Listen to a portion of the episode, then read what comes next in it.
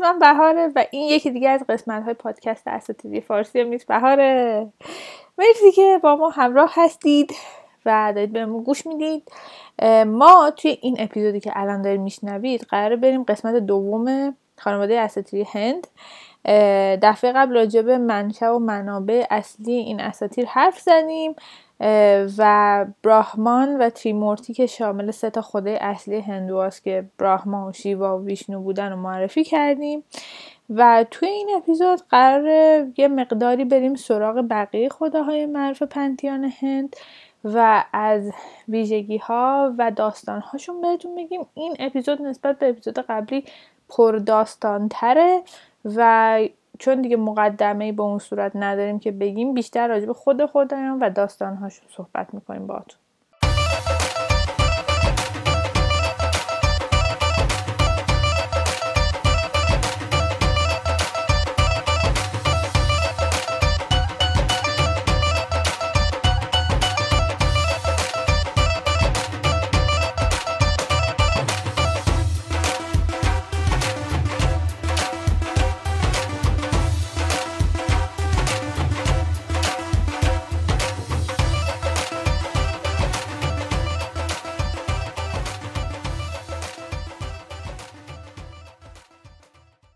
اولین خدایی که می‌خوایم توی این قسمت راجبش باهاتون حرف بزنیم در واقع دلیل ما برای دو قسمتی کردن اساطیر هنده.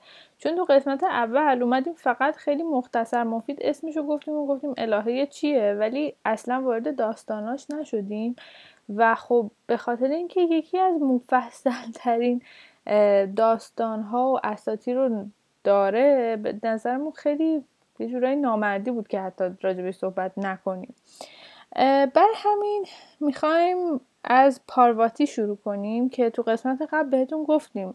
همسر شیواست و همونطور که براهما و شیوا و ویشنو بهشون میگن تریمورتی همسرای این ستا خودم یعنی ساراسواتی و لاکشمی و پارواتی هم اسمشون تریدویه. دوی در زبان هندی به معنی الهه یا خدابانوه اما بین این سه تا خدابانویی که وجود دارن پارواتی خیلی داستانهای بیشتری رو داره نسبت به اون دوتای دیگه و خیلی تاثیرگذاری بیشتری هم توی اساطیر هندی داره. یا خودش یا یکی از جلوه هاش چون اگه یادتون باشه توی قسمت قبلا بهتون گفتیم که همسر شیوا چندین جلوه یا آواتار مختلف داره که خب این ویژگی رو یه جورایی منتقل می‌کنه به همسرش و همسرش هم خیلی آواتار و جلوه داره. حدودا هزار تا اسم و جلوه برای پارواتی متصور هستن هندوها که بعضی از اون از قدرتمندترین و مهمترین خدایان هندویسم محسوب میشن. یه چیزی که باید بهتون بگیم اینه که توی یه قسمتی از دین هندویسم ما یه سری خدابانی خیلی خیلی خیلی قدرتمند و تاثیرگذار داریم که هر کدومشون ویژگی های منحصر به فرد اسمای منحصر به فرد و کارکردهای منحصر به فرد دارن. ولی مجموعه اینا انقدر از نظر تاثیرگذاری جایگاه بالایی داره که هندوها متصور میشن که براهمان به طور مستقیم در این خدابانوها به طور میگم گروهی ها تبلور پیدا کرده و در واقع جایگاه همه این خدابانوها در کنار هم برابر جایگاه براهمان یا همون روح کیهان محسوب میشه و از بین این خدابانوها یه تعداد خیلی زیادیشون جلوه های پارواتی هن. ولی واسه اینکه اول بیایم راجع به جلوه های پارواتی صحبت کنیم با اول راجع به خودش صحبت کنیم ببینیم از کجا آمده ببینید پارواتی همیشه اسمش این نبوده و همیشه حتی این الهه هم نبوده. در ابتدا یعنی در اولین زندگیش می‌تونیم بگیم یک الهه بوده به اسم ساتی که بعضی وقتا بهش اوما هم می‌گفتن. که ساتی بدون اجازه پدرش با شیوا ازدواج می‌کنه و این باعث میشه که پدرش روابط خیلی تیره و تاری با شیوا پیدا کنه. تا جایی که انقدر به ساتی از این ارتباط سرد فشار میاد که اون خودشو می‌کشه. و خب شیوا خیلی از این قضیه ناراحت میشه. هزاران سال میره یه جایی توی گوشه مدیتیشن می‌کنه اصلا نظم جهان میریزه به هم. اصلا خیلی دنیا شلوغ میشه یه جورایی. از طرفی یه پادشاهی که در واقع خدای هیمالیاست یعنی اگر برای کوه هیمالیا یه خدایی متصور بشیم این ایشونه. و همسرش سالیان ساله که بچه دار نمیشن و بالاخره صاحب یه دختری میشن که اسمشو می‌ذارم پارواتی پارواتی یعنی دختر کوهستان. و ما بعدها می‌فهمیم که این پارواتی در واقع تناسخ بعدی ساتیه. و خب شیوا بالاخره پیداش می‌کنه دوباره با همدیگه ازدواج می‌کنه و بعد از اینکه در واقع ساتی به پارواتی تبدیل میشه اینا بچه دار میشن. همطور که بهتون گفتیم پارواتی جلوه های خیلی زیادی داره. یکی از قدرتمندترین این جلوه ها یه الهه به اسم دورگا که الهه جنگه و وظیفش اینه که با شیاطین و انسانهای شرور که مردم هند رو تهدید می‌کنن بجنگه تعداد خیلی زیادی دست داره. حالا توی نقاشی ها و مجسمه های مختلف از 8 تا 18 این تعداد دست ها عوض میشن و تو هر دستش هم یه سلاح خیلی خطرناک و قدرتمندی هستش. وسیله نقلیه یه شیره که سوار بر اون در نبردها شرکت می‌کنه و می‌تونیم بگیم تو خیلی از نبردهایی که حتی یه خداهایی مثل شیوا یا ویشنو نمی‌تونن کاری از پیش ببرن. دورگا میاد و باعث میشه خدایان ببرن. ولی خب راندمان عملکرد دورگا به خاطر یک واقعه صد درصد نیست. و اون واقع یه نبردیه که توش در واقع شیاطین دارن با خدایان و دورگا می جنگن ولی یه ویژگی خیلی منحصر به فردی دارن. اینه که هر بار دورگا با اسلحهش یا با سلاحش به این شیاطین می‌زنه و از اونا در واقع خونی میچکه روی زمین از اون خونها یه شیطان جدید زاده میشه. برای همین خب از بین بردن این شیاطین مساوی تولید تصاعدیشونه. برای همین دورگا به این نتیجه می‌رسه که خب باید نذاریم که خون اینا روی زمین ریخته بشه و هر بار که یکی از این شیاطین رو می‌کشه خونشون رو تا ته میمکه. این قضیه باعث میشه که پوستش شروع کنه آبی شدن. آبی خیلی پررنگی یعنی سرمه ای حتی. و خب چون خون شیاطین بوده دچار جنون میشه از این کار.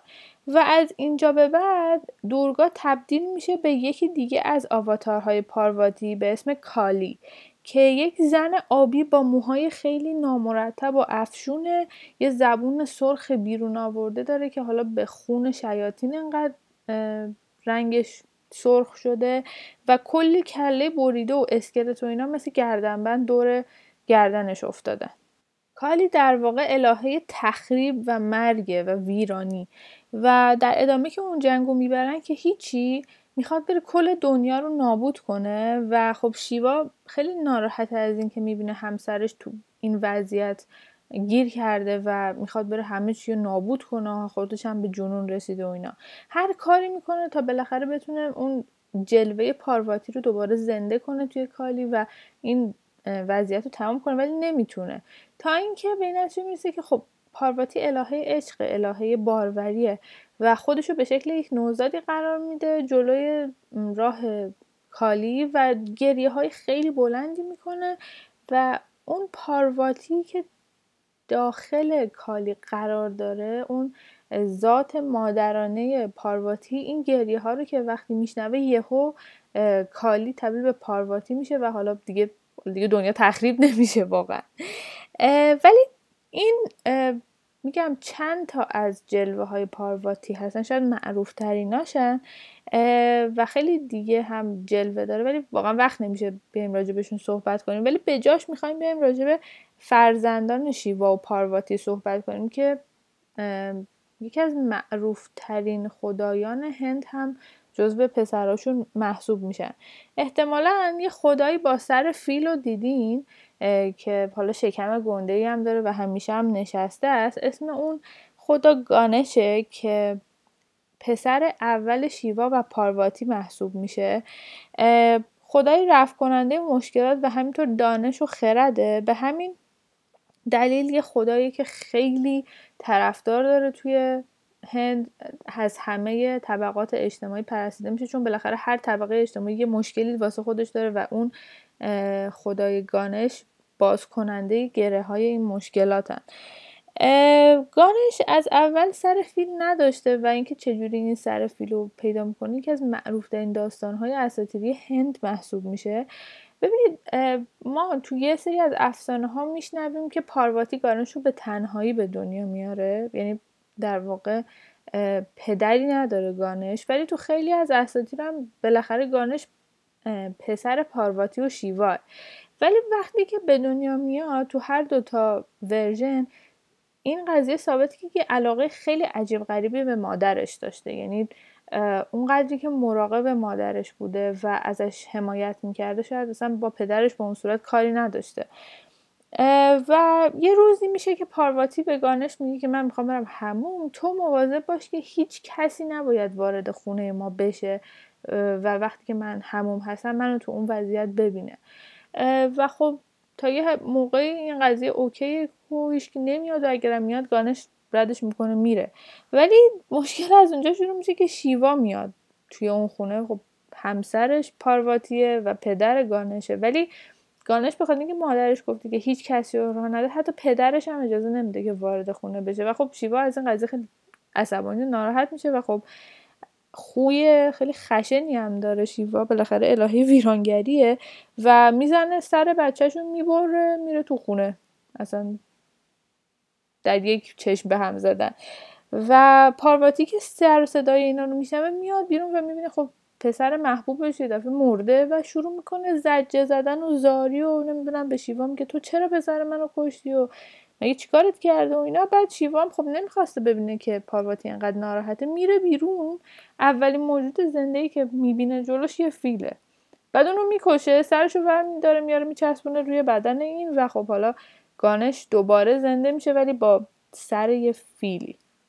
گانش در خیلی از روایت ها معمولا همسری نداره ولی خب از اونجا که بهتون گفتم عملا هیچ چیزی توی اساطیر هند یه روایت نداره و ثابت نیست. تو خیلی از روایت های دیگه هم سه تا همسر به شکل همزمان داره که الهه های خرد قدرت منوی و موفقیت هستن ولی خب توی خونه پارواتی و شیوا گانش تنها بچه نیست و یه پسر دیگه ای دارن به اسم کارتیکیا که خدای جنگه و در خیلی از نقاشی ها و مجسمه با شیش سر نشونش میده.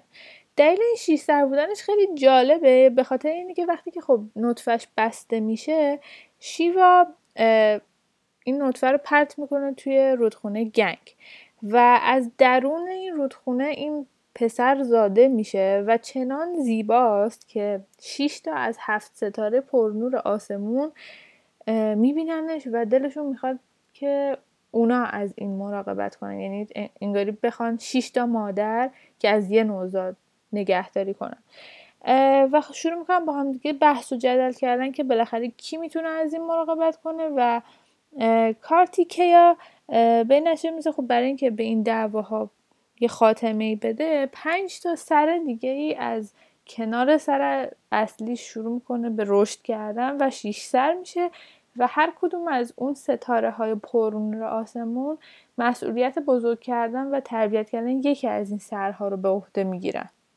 یه چیزی که می‌تونیم راجع به کارتیکیا بهتون بگیم اینه که وسیله نقلیش تاووسه و خب شاید برای خدای جنگ خیلی انتخاب کاربردی نباشه ولی از نظر بصری بخواید نگاه کنید. خب توی نقاشی و مجسمه ها خیلی انتخاب مناسبیه. ولی حالا که صحبت راجع به گنگ شد همون رودخونه گنگ شد بیاین راجع به خدا بانوش با آتون صحبت کنیم که به همین اسم صداش می‌کنن.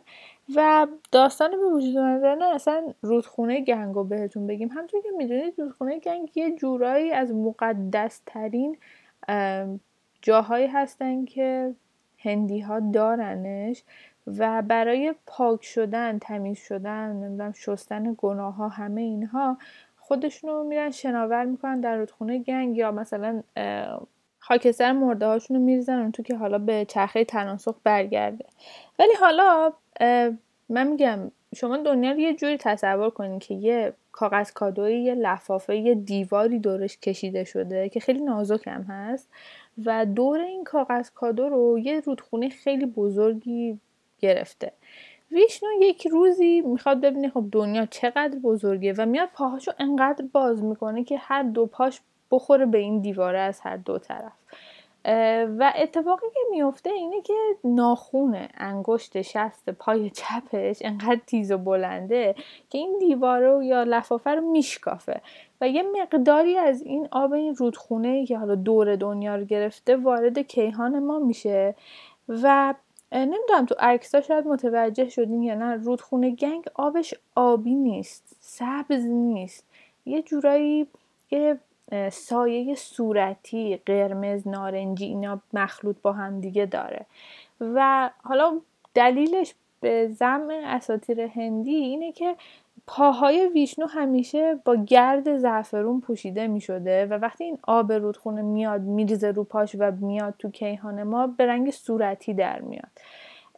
ولی وقتی که این رودخونه گنگ تشکیل میشه این رو زمین نمیاد. دور کیهان شروع می‌کنه چرخیدن همجور به شکل معلق بودن. تا اینکه چند صد هزار سال بعدش یه پادشاهی بوده که شست هزار تا پسر داشته. می‌دونم خیلی اصلا عجیبه این عدد. ولی خب شست هزار تا پسر داشته و این پسرها در یک واقعی که حالا آتش دوزی خیلی مهیبی بوده همشون میمیرن یا میسوزن و خاکستر میشن و خاکسترشون کل هند رو میپوشونه. پدرشون خب خیلی ناراحت میشه میگه که ما قبل از اینکه اینا بمیرن نتونستیم اون مراسم کفن و دفن حالا خودمون رو براش اجرا کنیم اینا نمی‌تونن وارد چرخه تناسخ بشن اینا باید شسته بشن. و میاد درگاه خدایان رو دعا می‌کنه میگه تو رو خدای کاری بکنیم من 60 هزار تا پسرم و یه جوری حالا بفرستم به اون دنیا که بتونم برگردن دوباره تو این دنیای من. و شیوا موفقت می‌کنه که کمک کنه بهش و به گنگ میگه که تو یواش یواش بخوانی خب خیلی حجم آب زیادیه. فکر کنی میگه رودخونه که تو کل هند کشیده شده دیگه. تو یواش یواش از لای موهای من بیا بریز روی زمین و جاری شو و این خاکستر رو بشور. هزار سال طول می‌کشه تا کل گنگ آبش به روی زمین منتقل شه تا اینکه سیل نیاد. کوچیک کوچیک. و بالاخره حالا اون خاکسترها شسته میشن و گنگ همه جای هندو میره میچرخه و از اون موقع میشه جایی برای اینکه مردم با از دست دادگانشون خداحافظی کنن.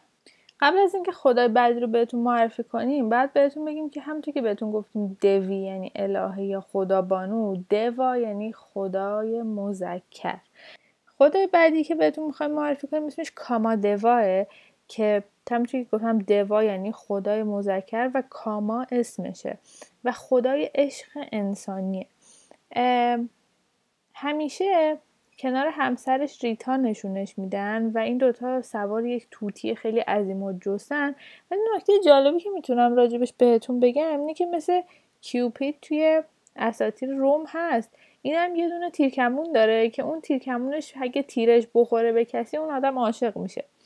برای همینه که خب همیشه چیزهایی که حالا عناصری که باهاش دخیلن پر از خوشحالی و زاده شدن و خنده و اینا. یعنی مثلا بهار فصل بهار یا زنبور اصل که باعث شکفته شدن گل ها میشه باعث اومدن بهار میشه.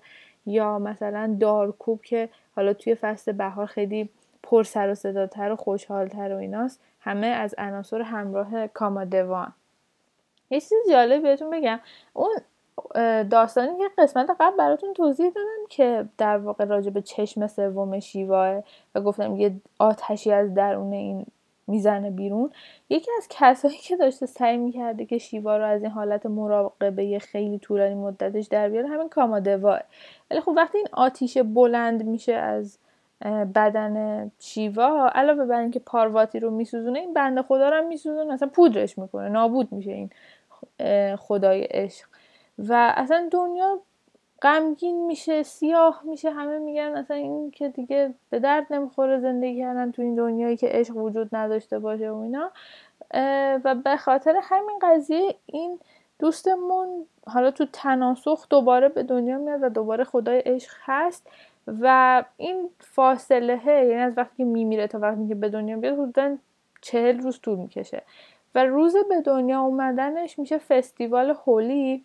که نمی‌دونم شاید عکساشو دیده باشین که مردم به هم دیگه رنگ می‌زنن میخندن پر از عشق و حال خوب و ایناست و در واقع جورایی به دنیا اومدن خدای عشق و دوباره دارن جشن می‌گیرن تجدید زندگی عشق رو.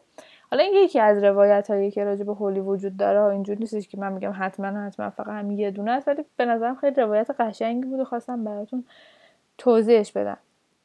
اینجا دیگه روایت های ما از اساتیر هند تموم میشه. کلا قسمت های اساطیر هند کامل تموم میشه. قسمت های بعد میریم سراغ کشورهای دیگه و بعد هم یک سری خیلی جالب براتون در نظر داریم. امیدوارم از این قسمت خوشتون اومده باشه. ما همچنان منتظر نظرات و امتیازاتتون توی Apple Podcast و Castbox یا هر جای دیگه ای که حالا گوش می‌دید به پادکست هستیم با ما ارتباطتون رو حفظ کنید ما رو به بقیه معرفی کنید. اگه تو توییتر یا اینستاگرام ما رو دارید می‌تونید با ریتویت کردن یا شیر کردن پستامون حالا به بقیه ما رو معرفی کنید یا به دوستاتون همینجوری شفاهی معرفی کنید. خیلی خوشحالمون می‌کنید. دوباره مرسی که با ما همراه بودید. خدا نگهدار و با امید دیدار.